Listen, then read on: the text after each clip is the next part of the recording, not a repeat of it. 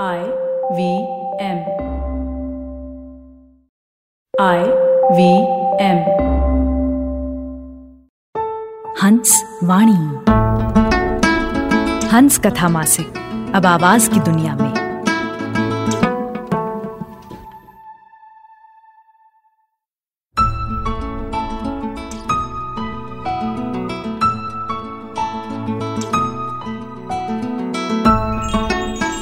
पेश है संजय कुमार कुंदन की कहानी, डस्टबिन में पीक, जिसे आवाज़ दे रहे हैं जश्न कलम के कलाकार राजेश कुमार।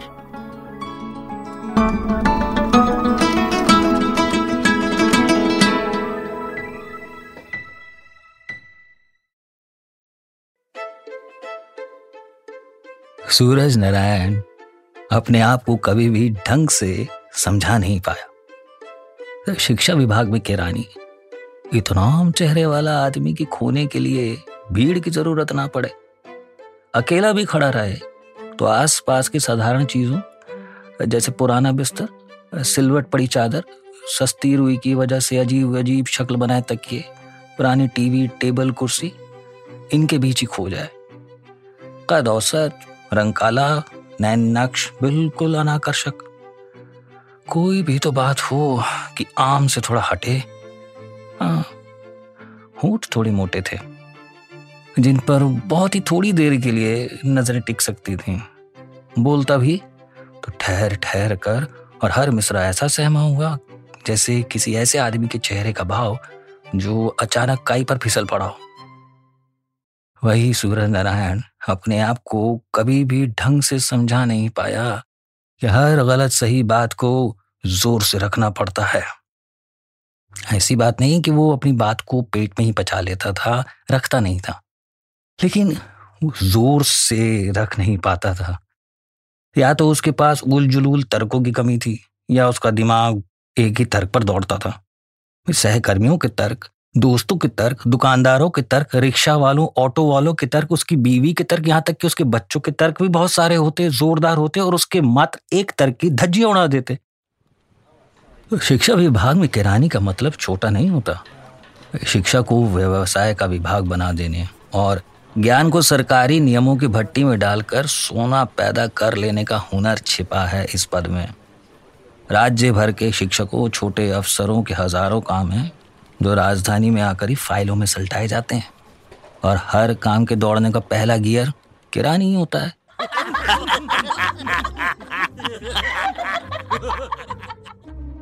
सूरज नारायण के सहकर्मी ओझा जी, पासवान जी, शर्मा जी, फिर वर्मा जी, नीलिमा जी, संगीता जी और ना जाने कितने जी इस फन के उस्ताद थे। काम से आया हुआ हर एक आदमी एक क्लाइंट था और अपने क्लाइंट को समझाने का हुनर था इनके पास। हल्के से हल्का काम कितना कठिन है, इसे ये सब ज़ोर से समझा सकते थे। लेकिन सूरज नारायण इनके बीच रहकर भी कुछ सीख नहीं पाया था। ऐसा नहीं था कि वो अन्ना हजारे के नक्शे कदम पर चलना चाहता था। ना, उसने भ्रष्टाचार के खिलाफ कोई मुहिम छेड़ रखी थी। मन उसका भ्रष्टाचार का प्रबल समर्थक था, लेकिन वो इस क्षेत्र में भारी निकम्मा था। उसे अपने क्लाइंट को समझाने का, अपनी बात को ज़ोर से रखने का हुनर ही नहीं आता था। इसलिए जब शर्मा जी या वर्मा जी अपने क्लाइंट को पकड़े, सचिवालय की सीढ़ियों से नीचे उतर रमेश के होटल में क्लाइंट के पैसे पर रसगुल्ले, समोसे उड़ाते तो सूरज नारायण भी मुफ़्त में एक आध बम टाइप रसगुल्ले का आनंद उठा लेता। लेकिन उसे अपनी ताकत से ऐसे रसगुल्ले कभी नहीं मिले। बस, सूखी तनख्वाह और कुछ नहीं। वो जबरन ईमानदार था। छोटी तनख्वाह का जो फलाफल होता है, वो उसके जीवन में भी साफ़ दिखलाई पड़ता। शहर के बहुत ही अंदर एक दो कमरे का किराए का मकान। मकान का मतलब अकेला मकान नहीं, एक बहुत ही दुर्बल, गंदी, लेकिन बड़ी बिल्डिंग का एक छोटा सा लगभग अंधेरा कोना। बिल्डिंग किसी पतली, दुबली, लंबी, अधखाई, गंदी भिखारिन की तरह दिखलाई देती। पानी की किल्लत, एक अनपढ़ ग्रामीण मकान मालिक का मालिकाना रूप बूढ़ा हो चला मकान मालिक पुराना शराबी था, जो बिल्डिंग के निचले हिस्से में रहता था और देसी शराब के कुछ पैग अंदर जाने के बाद अपने ही घर में ज़बरदस्त झगड़ा कर माँ बहन की गालियों से शाम से ही सारी बिल्डिंग को गुंजायमान करता रहता था। मकान मालिक के गले में एक अजीब घड़घड़ाहट थी, जो उन गंदी गालियों को और वजनदार बना देती थी। हर महीने अपनी घड़घड़ाती आवाज़ में वो बिजली का बिल बढ़ा देता और सूरज नारायण उसका विरोध नहीं कर पाता। सूरज नारायण की बीवी कर्मठ, लेकिन असंतुष्ट थी। सूरज नारायण उसकी ललकार और शिकायतों का इतना अभ्यस्त हो चला था कि दाम्पत्य जीवन की गहरी निराशा और अशांति में ही उसे सुकून के पहलू दिखलाई देने लगे थे। दो दस साल के अंदर के बच्चे तथाकथित कॉन्वेंट में पढ़ते थे। उसके घर में टाई थी तो बस बच्चों की। हाँ एक और पतली सी टाई थी, जो बरसों पहले उसने अपनी शादी की मरियल सी रिसेप्शन पार्टी में पहनी थी। शादी के बाद के एक दो सालों तक उसे इस टाई को देखकर एक अजीब सी झुरझुरी होती थी। कुछ पेटी बुर्जुआ और बुर्जुआ के बीच की कशमकश। एकदम थोड़ी सी अन्न चिन्नी सी आत्ममुग्धता। लेकिन बाद के सालों में इस टाई को भूल सा गया और पुराने लेकिन ना जाने किस उम्मीद से सहेज कर रखे जाने वाले कपड़ों को कभी सजाते वक्त इसे देखकर उसके शरीर में कोई रासायनिक परिवर्तन नहीं होता। ऐसा नहीं था कि वो एकदम प्रोलेटेरिएट था।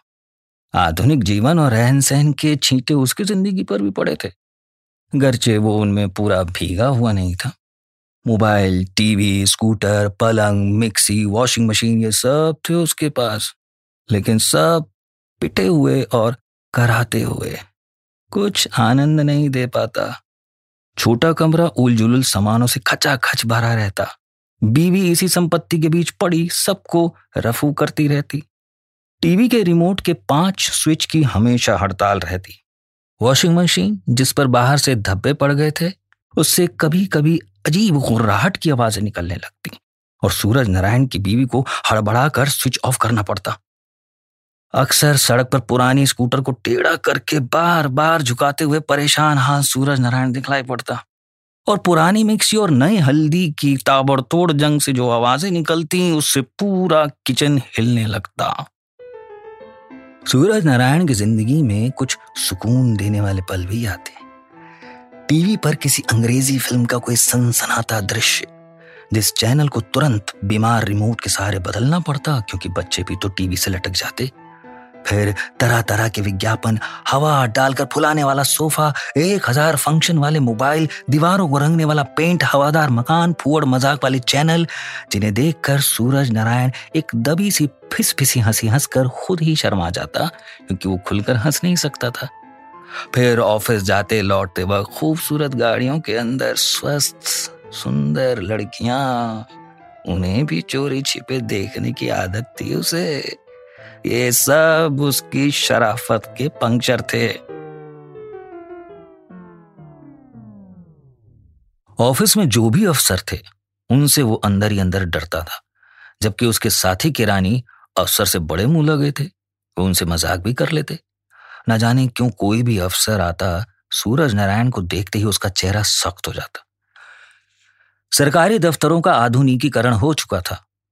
कंप्यूटर, इंटरनेट टाइल्स वाले फर्श फॉल सीलिंग वो डरता था, इसलिए बाहर जाकर खैनी थूकता। शर्मा जी, वर्मा जी, पासवान जी, सब टेबल के नीचे रखे डस्टबिन में ही खैनी थूक देते थे। बस नीचे पैर रखा, डस्टबिन का ढक्कन खट से खुला, खैनी की पीक पिच, पैर का दबाव छूटा, ढक्कन बंद। ना जाने क्यों उसे हिम्मत नहीं पड़ती। नीलिमा जी, संगीता जी, ढली हुई उम्र की पकी महिलाएँ थीं। शर्मा जी, वर्मा जी, पासवान जी सब उनसे मुक्त भाव से मज़ाक करते। उन्हें भी मज़ा आता। वर्मा जी दुई अर्थी संवाद के माहिर थे। महिला सहकर्मियों के सामने बड़ा ही मासूम सा कोई दुई अर्थी संवाद बोलते और उनकी पीठ पीछे विभत्स ठहाकों के साथ उन संवादों का अर्थ महफिल में खोलते। सूरज नारायण को यह सब खराब नहीं लगता। उसके भी मन में विभस विचार आते। लेकिन उसे खराब इस बात का लगता कि वो इन विचारों को और लोगों की तरह चतुराई से क्यों नहीं रख सकता? कभी कभी बड़े बड़े अफसरों के विवाहितर संबंधों के बारे में ये सब उनके ड्राइवरों और चपरासियों से सुनी हुई कहानियाँ इस तरह परोसते कि सूरज नारायण चौंक जाता, क्योंकि उन बड़े साहबों को वो दूर से ही देखकर डर जाता था। और वे तो खैर उसे देखते भी नहीं थे। इतने बड़े लोगों के इतने अनावृत दृश्यों की कल्पना से ही उसके बदन में उत्तेजना के बदले डर का भाव आता। सूरज नारायण अपनी तनख्वाह के अलावा कुछ पैसे कंप्यूटर पर टाइप करके कमाता था। उसके पास घर में कंप्यूटर नहीं था, लेकिन ऑफ़िस में जब अपने अपने कंप्यूटरों पर उसके सहकर्मी फेसबुक में लगे रहते या यूट्यूब पर कोई भोजपुरी आइटम गाना सुनते रहते, वो कुछ और टाइप कर लेता। और घर लौटते वक्त एक दुकान में दे देता, जहाँ से उसे ये काम मिलता था। इससे कभी अच्छी सब्ज़ी ले आता या बच्चों के लिए कुछ बाहरी खाने पीने का सामान और कुछ पैसे अपनी बीवी से छिपाकर जमा करता। उधर शर्मा जी वर्मा जी एवं अन्य का घर भरा रहता। मकान भी बनवा लिया था उन लोगों ने। अन्नपूर्णा विश्वकर्मा की कृपा उन पर भरपूर बरस रही थी। सूरज नारायण के भी मन में पनप रहा था कि क्लाइंट बनाए, रसगुल्ले खाए, रुपए नौचे। लेकिन कैसे? इधर शर्मा जी, वर्मा जी थोड़ा सतर्क रहने लगे थे। राज्य में बीच बीच में कुछ अफसरों, कर्मचारियों का शिकार कर लिया जा रहा था। स्वच्छ प्रशासन और ज़ीरो टॉलरेंस के नाम पर। थोड़ी देर के लिए दहशत फैल जाती। एक दिन नीचे की मंजिल में किसी दूसरे ऑफ़िस का एक बाबू पकड़ा गया। कमबख्त ने पाँच सौ रुपए का निशान लगाया, नोट ले लिया था। पुलिस ले गई। लेकिन बाबू अपने बेटों को इंजीनियर बना चुके थे। बेटी की शादी किसी अफसर से कर चुके थे और मकान तो पहले ही बनवाया था। जेल जाते वक्त भी इंतज़ाम कर गए थे कि जेल के अंदर खाने, पीने, रहने, सोने की तकलीफ़ ना हो। वर्मा जी, शर्मा जी, नीलिमा जी, पासवान जी, सबके बीच हॉट टॉपिक था रामनंदन बाबू का जेल जाना। सब बड़े जोरदार लफ्जों में रामानंदन बाबू की भर्त्सना कर रहे थे। बड़ा जालिम आदमी था। एक बार मैंने कहा था, अरे, मेरे चरचेरे भाई का काम है। उससे भी पैसा ले लिया। भारी बेईमान था। अच्छा हुआ। सूरज नारायण चुपचाप सहमा सा कंप्यूटर पर दुकान का काम कर रहा था। अचानक शर्मा जी सूरज नारायण पर कर चले जाओगे। सूरज नारायण चले जाओगे। ऑफ़िस के सिस्टम पर, ऑफ़िस के टाइम में बाहर का काम करते हो। घाटक सर ने देख लिया तो नौकरी जाएगी। माँ बहन की गाली देते हुए मारेंगे भी। सूरज नारायण सहम कर रह गया।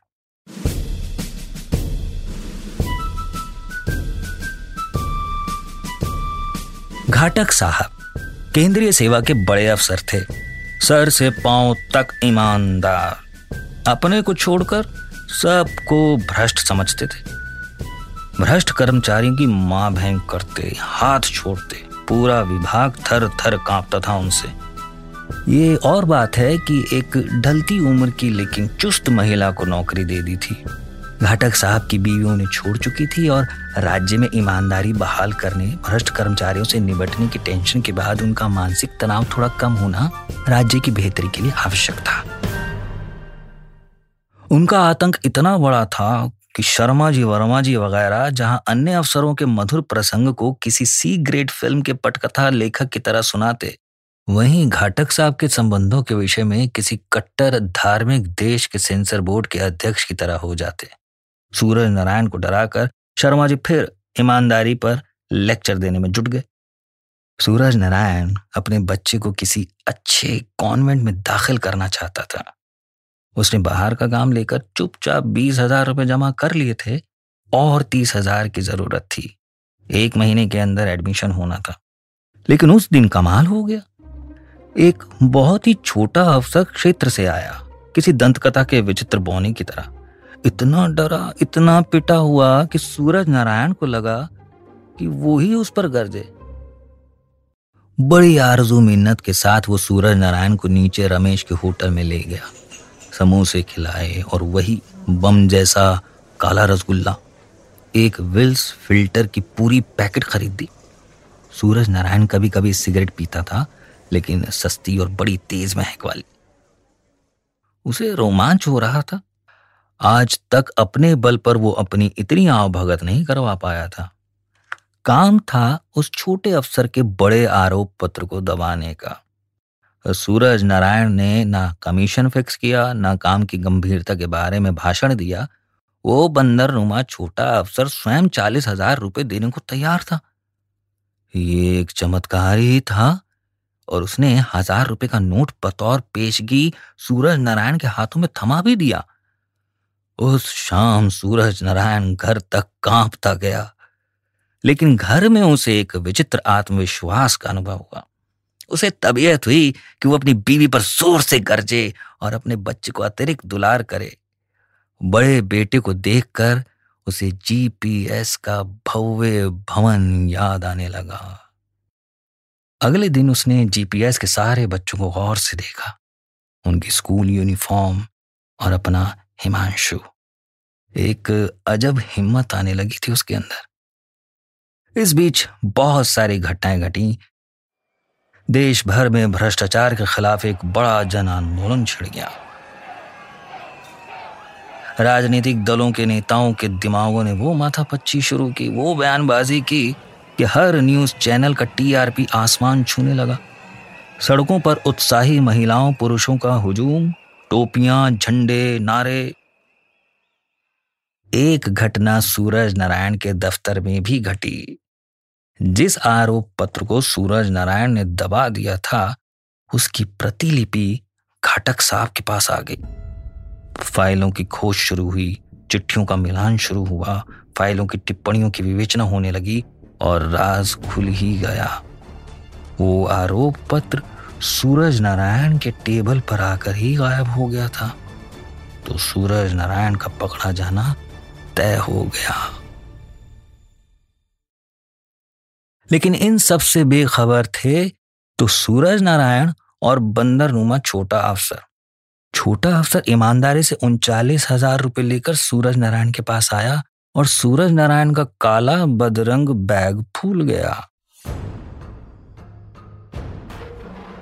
ठीक उसी समय नाटकीय घाटक साहब धड़धड़ाते हुए सूरज नारायण के दफ्तर में आधम के सारे कर्मचारी और छोटे अफसर थरथराते हुए स्टैंडिंग ओवेशन में खड़े हो गए। घाटक साहब के होंठ थरथरा रहे थे, जिनसे माँ बहन की गालियाँ बस निकलने को थी। घाटक साहब की सख्त हथेलियाँ हरकत में थी कि सूरज नारायण का प्राकृतिक रूप से फूला हुआ होंठ अप्राकृतिक रूप से और फूल जाए।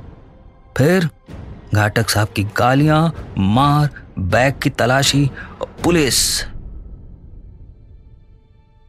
पुलिस सूरज नारायण को पकड़कर सचिवालय से बाहर ले जा रही थी। उसके कपड़े जगह जगह से फट गए थे, आँखों में आँसू थे। उसके चेहरे पर बस उसका मोटा होंठ, जो उद्घाटक साहब की अभ्यस्त हथेलियों की ताज़ा वर्जिश के कारण और मोटा हो गया था, दिखलाई पड़ रहा था। बाहर सड़क पर भ्रष्टाचार विरोधी आंदोलन का एक उत्साही हुजूम गुजर रहा था। एक भ्रष्ट कर्मचारी को देखकर शांतिपूर्ण भीड़ के कुछ अति उत्साही नौजवान उग्र होने लगे। उन्होंने अपने काले पेंट के डिब्बे से काला पेंट निकाला और सूरज नारायण के चेहरे पर मल दिया। अब काला सूरज नारायण कुछ कुछ काला हो गया था और उसके चेहरे पर बस उसका मोटा होंठ दिखलाई दे रहा था।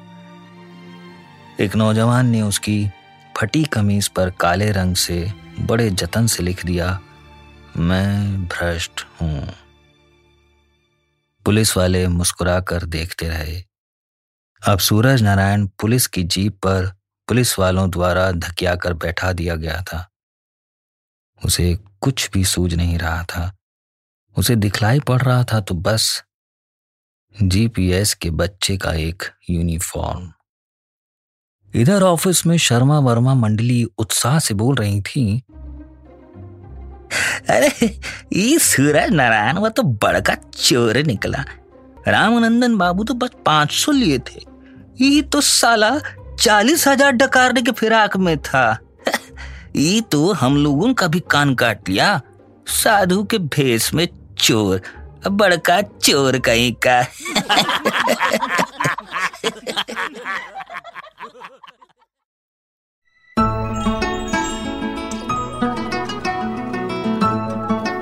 आपने सुनी जश्न कलम के कलाकार राजेश कुमार की आवाज़ में संजय कुमार कुंदन की कहानी, डस्टबिन में पीक। ये कहानी हंस पत्रिका के मई 2021 अंक में प्रकाशित हुई थी। सुनिए हंस वाणी को हंस हिंदी मैगजीन डॉट इन पर, या आई वी पॉडकास्ट ऐप और वेबसाइट पर, या फिर अन्य पॉडकास्ट ऐप्स पर। आशा है इस नए सफ़र में हमें आपका प्यार और साथ मिलेगा।